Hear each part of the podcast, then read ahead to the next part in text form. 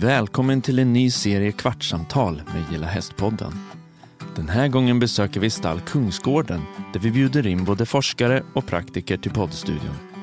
Vi snackar häst, hur hästar gör skillnad och spånar kring hur vi kan få fler att fatta galoppen.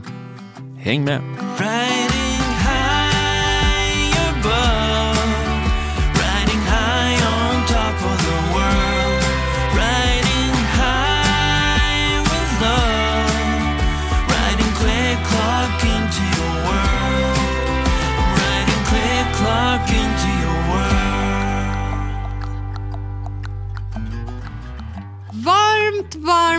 Välkommen tillbaka till Gilla Hästpoddens kvartssamtal.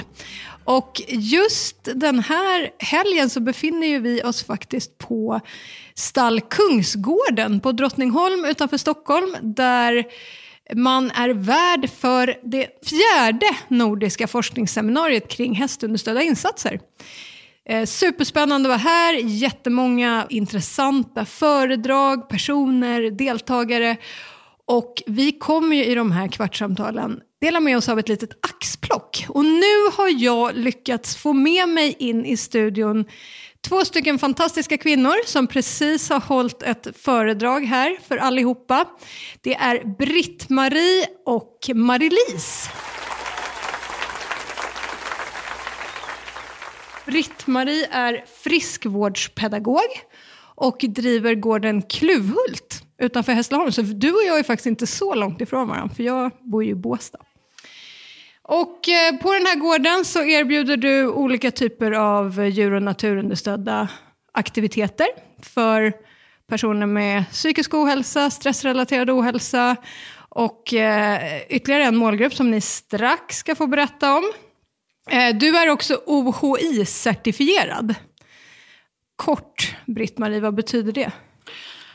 Det betyder att eh, organisationen för hästunderstödda insatser har eh, en certifiering som man kan eh, uppnå. För att liksom visa att man har koll på läget och vad Ja. man håller på med. Det är kvalitetskriterier. Precis, precis. Och i studion med oss har vi också Marie-Lise. Du är legitimerad fysioterapeut inom barn och ungdomspsykiatrin. Också baserad i Hässleholm och Kristianstad. Ja, det stämmer. Varmt, varmt välkomna. Och ni ska alldeles strax få berätta lite om det ni precis eh, har berättat för alla oss här på seminariet. Eh, men en liten sammanfattning av det. Men innan vi går in på det här spännande projektet som ni har genomfört. Kort, kan ni beskriva bara vilka är ni, Marie-Lise? Vem är du? Ja, som du sa, jag jobbar ju som fysioterapeut inom barnpsykiatrin och eh, jag jobbar med eh, målgruppen eh, framförallt som har ätstörningar och inom mitt arbete har jag upplevt att det är en svår målgrupp att arbeta med just utifrån deras låga motivation till den egna behandlingen och bristande sjukdomsinsikt så att det är väldigt svårt och krävande att nå fram, bygga behandlingsallians. Nej, men det, det kan jag verkligen förstå. Jag har själv lite erfarenhet av den målgruppen. Så att, eh, och det är ju det ert projekt också handlar om, som ni ska berätta om alldeles strax. Men kort också från dig, Britt-Marie. Vem är Britt-Marie? Jag har haft häst sedan jag var sju år och alltid haft ett stort hästintresse. Och sen har jag jobbat inom vård och behandling större delen av mitt liv och även med rehabilitering. Du har en hel del hästrelaterade utbildningar också bakom dig, eller hur? Ja, det har jag. Det är jag. Jag har alltid gillat att gå på kurs och lära mig nya saker och utvecklas. Nu ska vi strax gå in på ditt projekt, men jag tycker det är viktigt också att vi presenterar de andra kollegorna till er som har varit med och genomfört det här projektet. Vad heter de, Britt-Marie? Ja, jag har ju tre hästar som är med i, i det här arbetet och det är Tussi som är 18 år och en eh, stor och stabil ardenner. Sen har vi Primadonna som är 17 år, svensk varmblodshäst och Popcorn som är 13 år och hon är dotter till Primadonna. Underbart, de skulle jag vilja träffa. Men nu ska vi gå in på det här projektet som ni presenterade här alldeles nyss faktiskt. Kan ni kort sammanfatta det ni berättade här? Vad är det ni har gjort?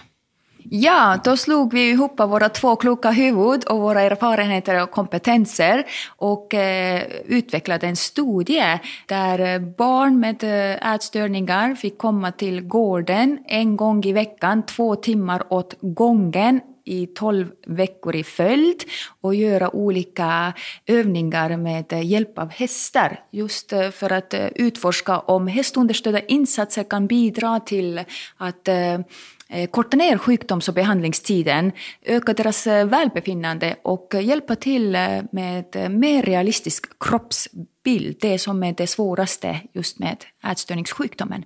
Får jag bara fråga, vad betyder det här med mer realistisk kroppsbild? Kan du ge några exempel? Ja, jättebra att du frågar det. Det är så här att eh, när man har ätstörning då upplever man sig själv betydligt större än man är det i verkligheten. Att man eh, ser sig själv i spegeln större och man känner sig själv större. Och eh, man känner sig fet, ful och äcklig, är den vanliga beskrivningen som patienter ger hur kunde man liksom påverka det här med hjälp av hästarna? Vad var det som var nyckeln här liksom, till att ändra den här tanken kring att man är fet, ful och äcklig? Ja, hästarna de ser ju dig som du är. De, de bedömer ju inte det, hur du ser ut. De bekräftar dig och de är ju alltid vänliga och eh, icke-dömande och eh, kärleksfulla, skulle jag vilja säga också. Och de här övningarna vi har gjort, det har ju varit dels mycket att vara närvarande i kroppen och det hästarna är jättebra på att hjälpa till med det. De ger ju oss feedback hela tiden i övningarna. Vad kan det vara för övningar de fick göra? Eh, dels var det att sitta på hästryggen och då leder jag ju hästen. Så får de ju göra olika övningar med armarna och så här. Och, och till exempel i trav, så om man är spänd i kroppen och håller andan så skumpar man ju jättemycket jämfört med om man eh, är avslappnad och andas. Så det blir väldigt tydligt hela tiden det här att ja, men det är ju faktiskt bra att kunna slappna av och vara mer. Sen är det ju också att hästens kropp sätter ju igång Eh, Eh, barnets kropp så att det frigör ju lite spänningar och värmen från hästen och hästarna liksom öppnar upp så att man kan känna sina känslor och känna sin kropp på ett annat sätt än vad man gör annars.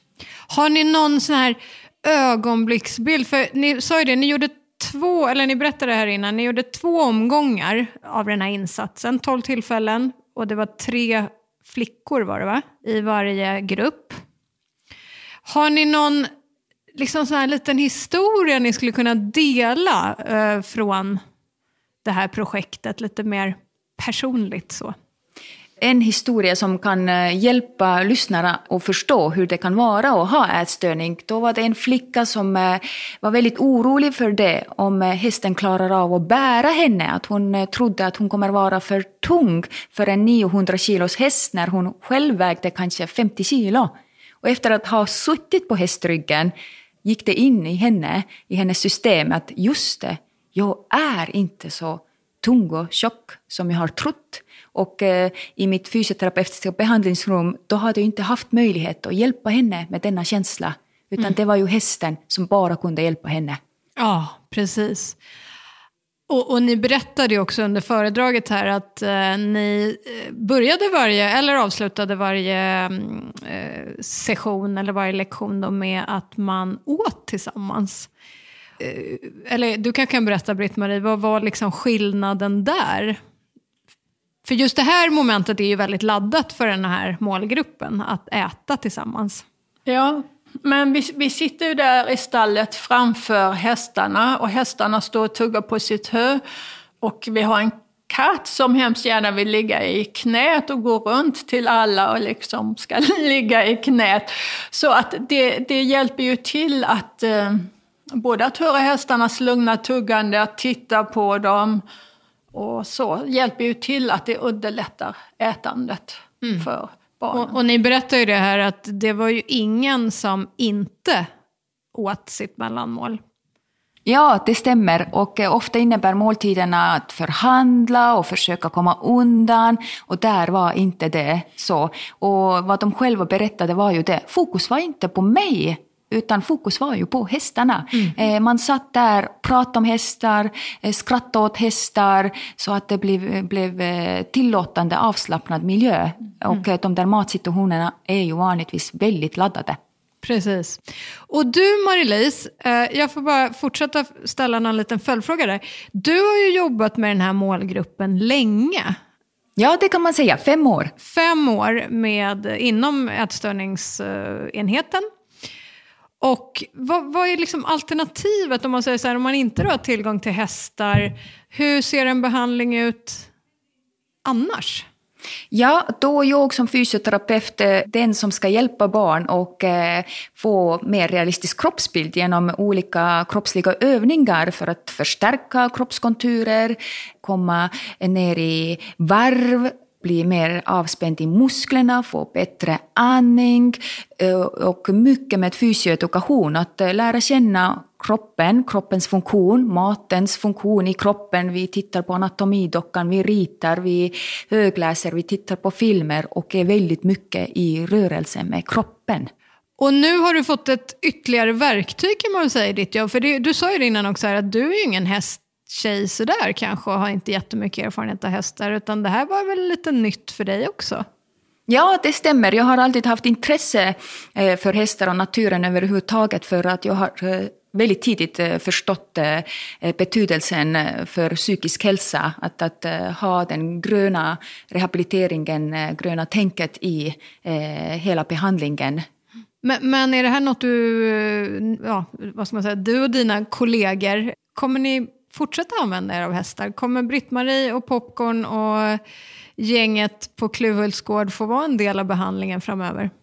Det har varit det stora målet och vi började med denna målgruppen just för att eh, jag hade lättast tillgång till denna målgrupp. Men vi har tänkt ju att börja med den här studien för att bevisa att oavsett svårigheter, oavsett diagnoser, alla får nytta av eh, denna typ av eh, behandlings, behandlingsinsats. Så att i dagsläget eh, vet vi inte om vi kan fortsätta. Allt handlar om finansiering, men det stora målet är absolut att fortsätta. Mm. Britt-Marie, vad säger du? Hur kan vi, säger jag, för jag, är ju också, eh, jag har ju också en verksamhet under hästunderstödda eh, insatser.